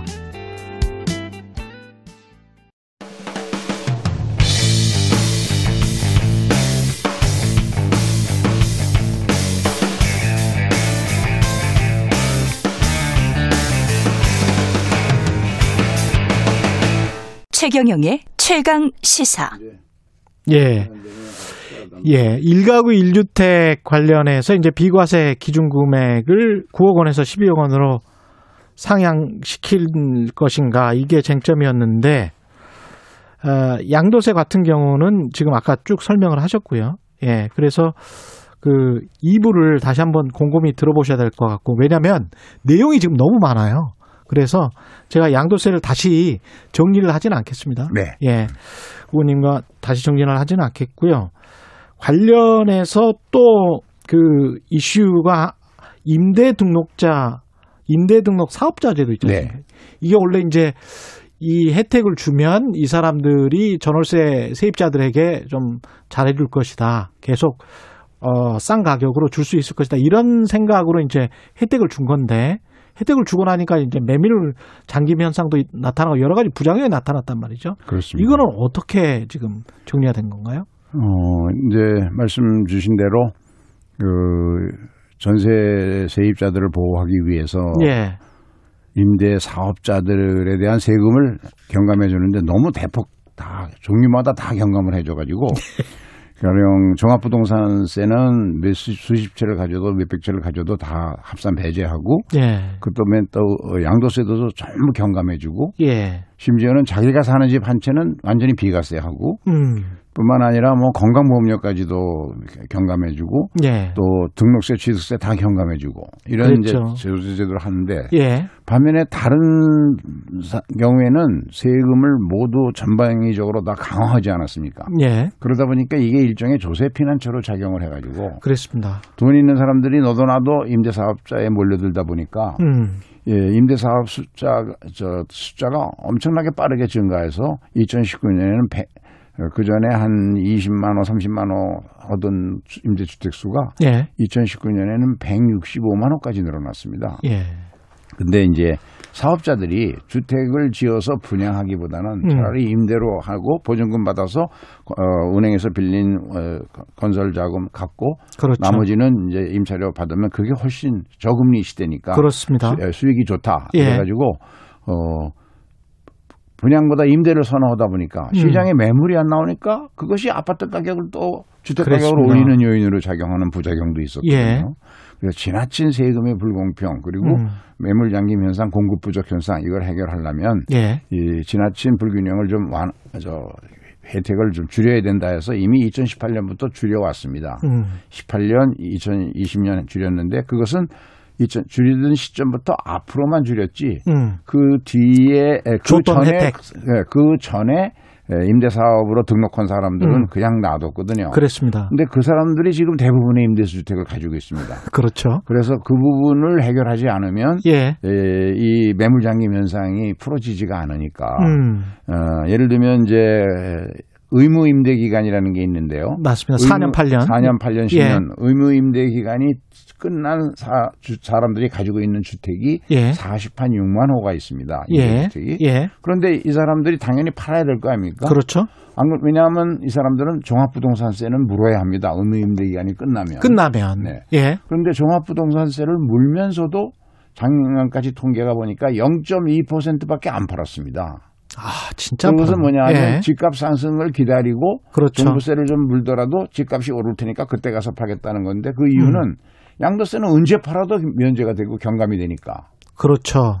삼십 년 후에 팔아도 경감, 오십 년 후에 팔아도 경감되는 이런 세제는 이게 잘못 만든 세제거든요. 그러니까 처음에 혜택을 너무 과도하게 너무 준 거죠. 과도하게 준 거죠. 예. 그래서 이것을 육 개월간은 종전의 혜택을 주겠다. 음. 그러나 육 개월이 지나면은 양도세를 이제 정상가세 할 테니까 예. 아, 알아서 판단해서 팔, 팔 사람은 팔아라 하고 음. 이번에 제도를 고치자는 것이죠. 예, 이게 좀 효과가 있을 것 같습니까? 어, 물론 이제 여러 가지 변수가 있어서 시장의 반응을 지켜봐야 되겠습니다만 저희가 보기에는 어, 전체 대상 주택 한 육십오만 호 정도가 있는데 그 중에 한 이십 퍼센트, 한 십삼만 호에서 십오만 호 정도는 매물로 나올 것이다. 예. 아주 적게 보수적으로 추정을 해서. 음. 그럼 금년 특히 이거, 이거 정책은 이제 발표되고 나면 금년 중에 매물이 많이 나오니까. 예. 금년에 대개 시장에 공급될 수 있는 민간 분양과 정부 공공 분양 합해서 한 사십육만 호 되는데 거기 음. 한 십만 호가 더 얹혀지면 음. 시장 가격 안정에, 주택 가격 안정에는 도움을 많이 줄 겁니다. 그렇겠습니다. 대출 규제와 관련해서는 무주택 세대주들에게 엘티브이를 좀 올리는 네. 거죠? 예. 그렇습니다. 이거는 이십 퍼센트 포인트 더 올리는. 네, 이십 퍼센트 포인트 예. 올립니다. 예. 송영길 대표가 당초 제시했던 그 무주택자 엘티브이 구십 퍼센트 안은 이거는 안 되는 거고요. 아, 네. 구십 퍼센트를 음. 송 대표가 찍어서 얘기했다기보다도 네. 이제 소위 무주택자에 대해서 그런 파격적으로 그런 제도를 만들 필요가 있다 하고 음. 송 대표가 인천시장 때 누구나 집이라는 그런 그랬죠. 예, 예. 시범 운영을 해봤는데 음. 그 취지는 주택 지금까지는 주택 임대 사업의 경우에 임대 사업을 운영하는 과정에서 나오는 소위 시세 차익 예. 처음에 이제 분양 처음에 이제 사업 임대할 때와 나중에 십 년 후에 분양할 때 차익이 음. 생기면 예. 그럼 모두 사업 시행자가 다 혼자 독점을 했습니다. 예. 그런데 이것을 임차인 분양을 받을 사람도 서로 그 기여한 금액에 따라서 차익, 시세 차익을 서로 균등하게 음. 균점하자 하는 그런 아이디어인데요. 예. 처음에 살 때도 금융 지원을 받아서 육 내지 이십 퍼센트 집값의 육 내지 이십 퍼센트는 임차인이 금융 지원을 받아서 내고 예. 그다음에 십 년 살다가 음. 팔 때는 팔 때 가격으로 파는 게 아니라 당초 취득 가격으로 판다. 음. 그렇게 함으로써 그 차, 개발 차익이 생길 거 아니겠습니까? 예. 그 차익을 임, 임차인도 어, 좀 이득을 보도록 해서 음. 그렇게 하면 어, 이제 무주택자의 내 집 마련이 좀 쉬워지지 않느냐. 예. 그런 방법으로 하자는 것이 이제 송 대표의 아이디어고 이거는 지금 L, 저 엘에이치 공사가 음. 허그 등 그 보증기관과 함께 표준화된 모델을 만들어서 시범운영 사업을 하려고 지금 준비하고 있습니다. 예. 근데 무주택 세대주 대출 규제 완화 같은 경우는 엘티브이가 이제 육십 퍼센트를 하는데 디에스알 우리가 제도가 또 있단 말이죠. 원리금 네네. 분할 상환을 전체 빚에 관해서 소득 그 네. 대비해야 되니까 우리가 네.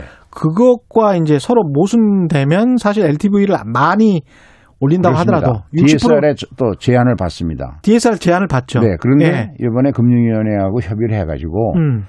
문제는 이제 무주택자의 대부분이 되게 신혼 청년들 아닙니까? 생애 예. 최초로 주택을 하는 그렇죠. 사람들이 대부분인데 이 사람들은 현재 소득은 낮지만 음. 그 사람이 이십 년 후 오십 대가 됐을 때는 상당히 소득이 높아진다. 예. 이것을 추정을 해가지고 미래 추정소득 그 미래 추정소득을 고려한 디에스알을 만든다. 음. 그래서 예를 들면 지금은 월 삼백만 원 받지만 이십 년 후에는 월 팔백만 원 받는다 그러면은 예. 한 육백오십만 원 정도가 평균 소득이라고 보고 디에스알을 만든다는 뜻이죠. 예. 그렇게 하도록 조정하니까 음. 청년들이 좀 이게 주는 혜택이 무주택 청년들에게 주는 혜택이 조금은 늘어날 겁니다. 이게 근데 지금 금리가 인상기로 접어드는 것 같은 그런 분위기잖아요. 네. 하는 총재도 비슷한 이야기를 했고 어떻게 보세요? 청년들 같은 경우에 지금 정도의 가격에 무주택 세대주가 뭐 이걸 엘티브이를 높였다고 해서 뭐 들어가서 사십시오라고 권하시겠습니까? 어떻게 보세요? 그래, 그런 예. 점 때문에 예. 어, 저희가 제한적으로 음. 이십 퍼센트, 지금보다 십 퍼센트를 더 주어서 플러스 첫째가 이십 퍼센트까지 올린 거고요. 예. 또 그런 점 때문에 이제 전체 늘어나는 대출은 사억을 한도로 하면서 예. 디에스알의 적용을 받도록 했기 때문에 예. 상당히 조심스럽게 음. 이것이 갭 투자의 수단으로 쓰인다든가 그렇죠. 또는 가계부채를 증가시키는 그런 계기가 되어서는 안 되니까요. 안 되죠. 예. 그리고 그렇게 되면 또 부동산 가격이 뛰게 됩니다. 음. 수요가 폭발적으로 늘어나서는 안 되니까. 어디까지나 무주택 실수요자들의 내 집 마련을 금융에서 좀 더 지원해 준다. 평균적으로 음. 한 오억의 주택의 경우 한 사천만 원 정도 금융이 더 나가는 정도. 그 정도. 그 정도만 조정해 주는 것입니다. 예. 그린벨트 추가 완화 공급과 관련해서 혹시 이거는 이미 팔 사 대책을 발표할 때 예. 서울시와 협의된 그런 그린벨트 완화안이 함께 포함돼서 발표가 됐었습니다. 예. 그런데 이제 이, 이, 이 그린벨트 중에는 음. 어, 서울시의 외곽 변두리에는 어, 그린벨트로서의 효, 효, 다 이제 훼손이 돼가지고 예. 이미 택지화되고 그런 지역들이 많이 있거든요. 있어요. 서류상으로만 예. 그린벨트. 그래, 맞습니다. 네, 예. 그런 경우에는 서울시와 협의를 거쳐서 음. 어, 서민주거 용지로 중장기적으로 개발해서 공급할 수 있지 않냐 하는 음. 협의를 해나가고 있습니다만 이번 공급대책에 그린벨트를 추가로 구체적으로 완화하는 내용이 포함되지는 않았지만 음. 앞으로 당과 정부에 만들어 놓을 태스크포스가 있습니다. 예. 거기서는 그동안 거론되었던 군공항 이전 부지라든지 또 정부가 가지고 있는 골프장의 페어웨이에만 집을 짓게 되면 음. 산림이나 호수나 이런 건 훼손하지 않기 때문에 아. 사실은 그린벨트를 서류상으로는 집을 짓려니까 예. 해제하지만 예. 그 근본 목적인 수목이나 자연 경관은 건드리지 않는 음. 그런 방안으로 협의를 지금 서울시와 해나가려고 합니다. 그 임대차 삼 법 같은 경우는 어떻게 보세요? 전월세 관련해서 이, 그 사람들이 애를 먹고 있는 사람들도 많고 생각보다 전월세가 급등하니까 이것 때문에도 사실은 재보궐선거 증가 아니냐 그런 분석도 나오거든요. 지금 임대차 삼 법이 시행 과정에서 음. 아무래도 시장에서 경제적 강자는 임대인이니까 예.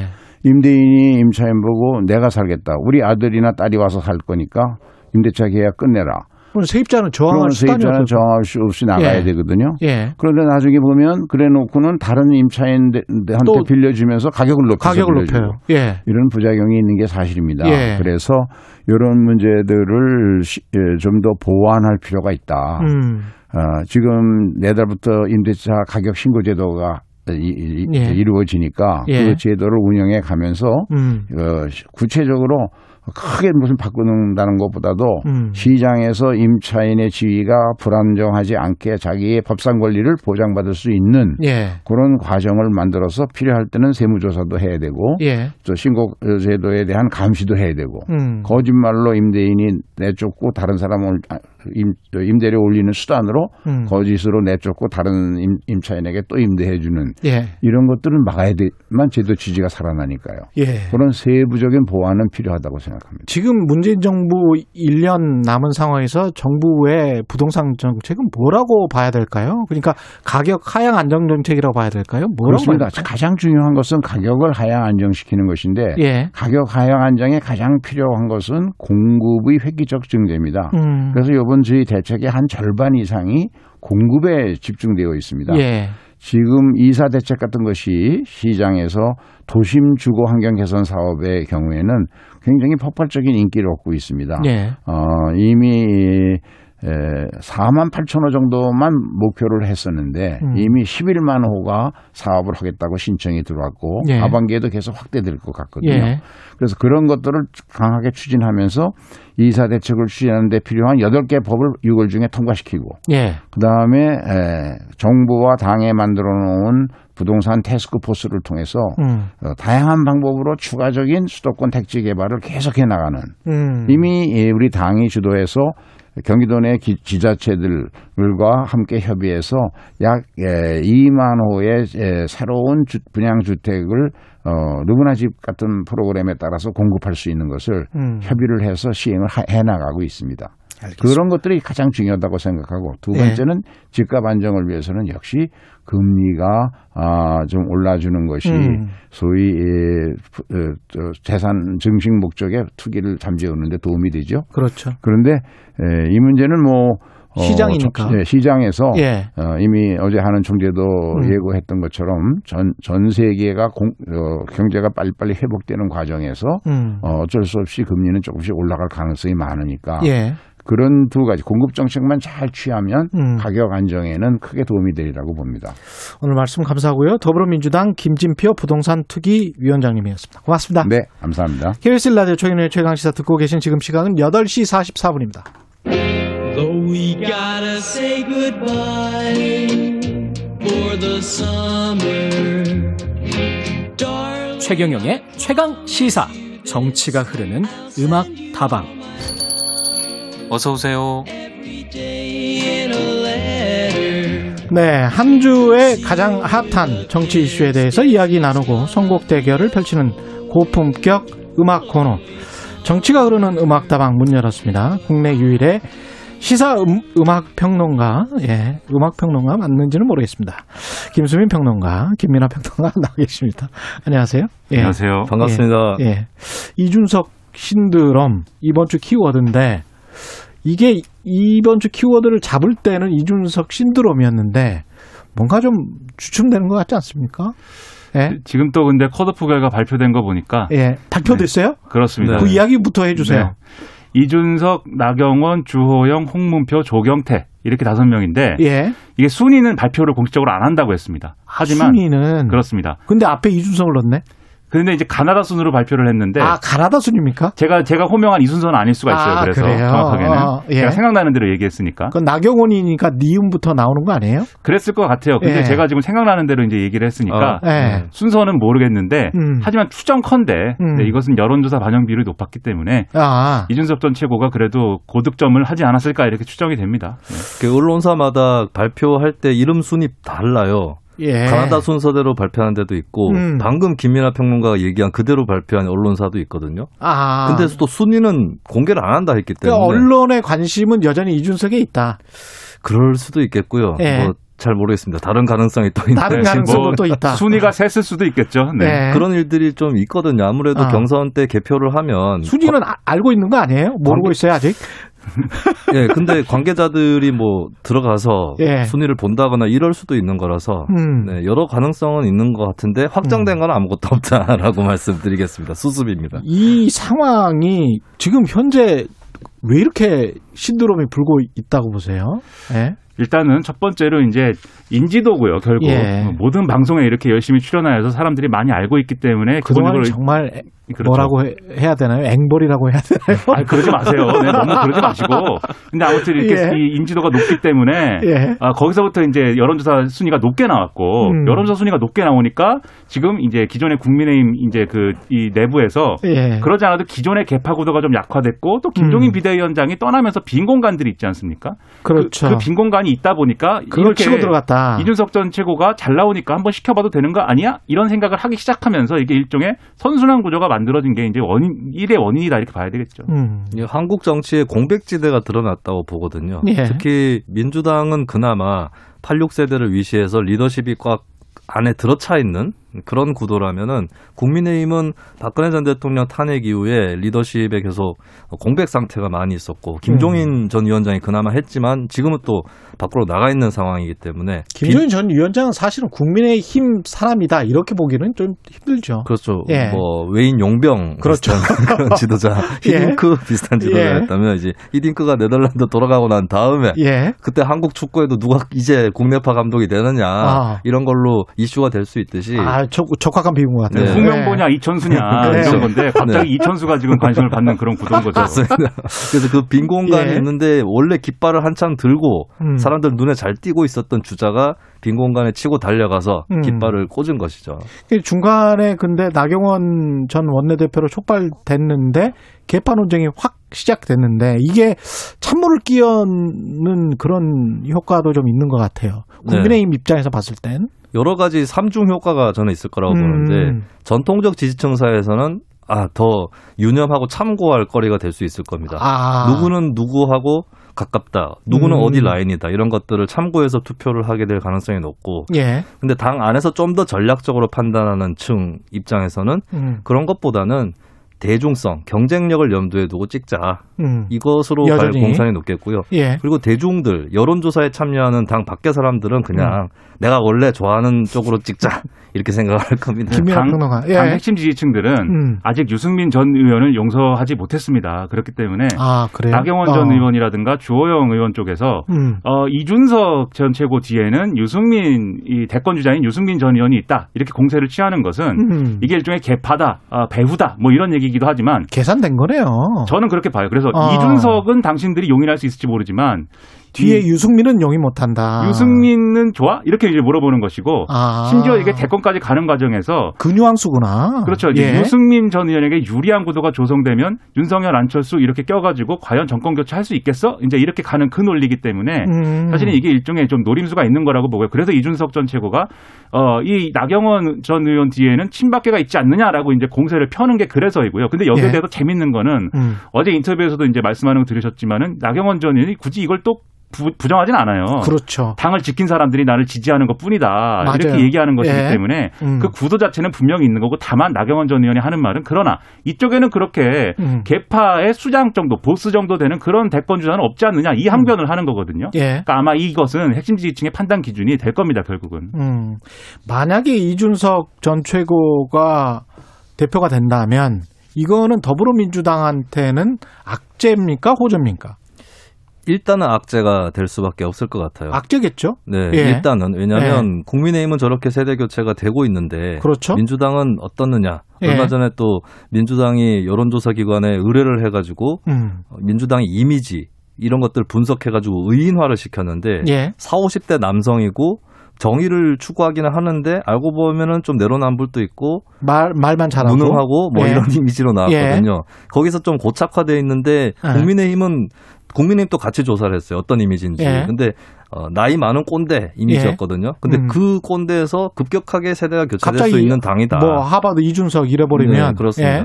그렇기 때문에 당장에는 어. 국민의힘에게는 호재. 그리고 음. 민주당한테 악재가 될 수 있는데, 근데 이제 대표가 된다고 했을 때 음. 막상 새로운 내용이 보이지 않는다거나 음. 사람들이 구태라고 생각되는 그런 것들이 연출된다거나. 젊은데 구태네? 그렇습니다. 예. 이게 과거에 약간 비슷한 사건이 이천 년 총선 때 삼팔육 세대가 음. 대거 국회로 진출하기 시작하는 그 흐름이 예. 있었는데, 그때 엔에이치케이 광주의 그 뭐 가라오케 사건인가 맞아요, 그게 터져가지고 오일팔 그렇습니다. 그 직전이었죠. 예. 그래가지고 예. 엄청난 여론의 질타를 받았었거든요. 음. 물론 이제 뭐 그 사건은 이제 그 사건의 성격이 따로 있는 거긴 하겠지만 마찬가지로 음. 뭐 그런 사건 아닐지라도 어떤 정치를 해나감에 있어서 음. 구태가 연출됐다라고 했을 때 받는 타격이 더 클 수도 있다라고 하는 거죠. 그러니까 이준석 전 최고가 이제 젊다는 거 말고는 기본적인 예. 노선이나 가치의 취향 이런 거는 사실은 보수 그 자체거든요. 예. 그렇기 때문에 과거에 뭐 국가주의적, 안보주의적 뭐 이런 보수, 보수는 아니지만 굉장히 음. 시장주의적, 무한경쟁, 각자도생 이런 거에 기본적으로 이제 깔고 가는 흐름이 있기 때문에 음.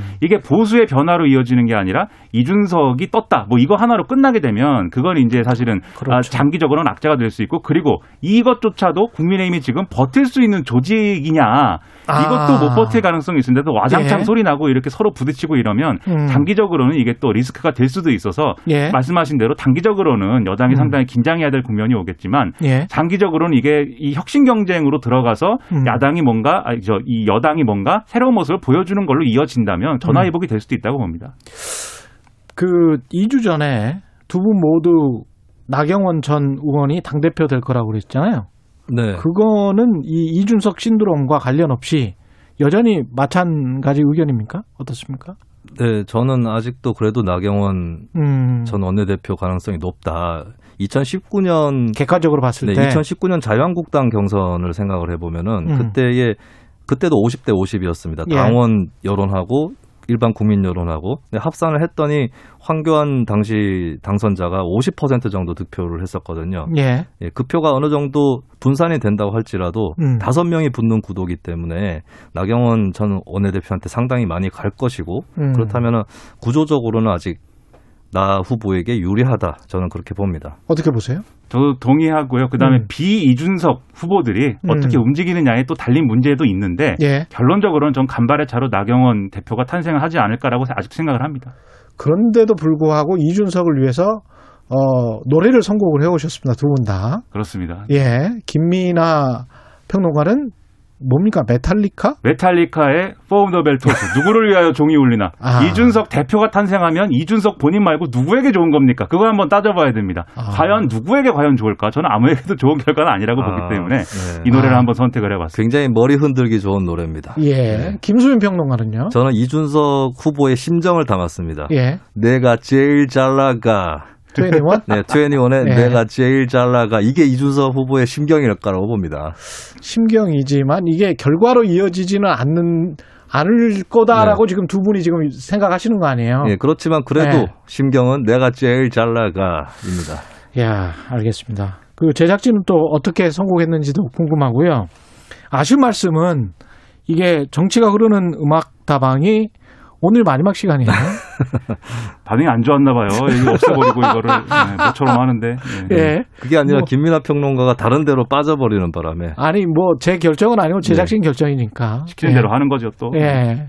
뭐 잘하세요.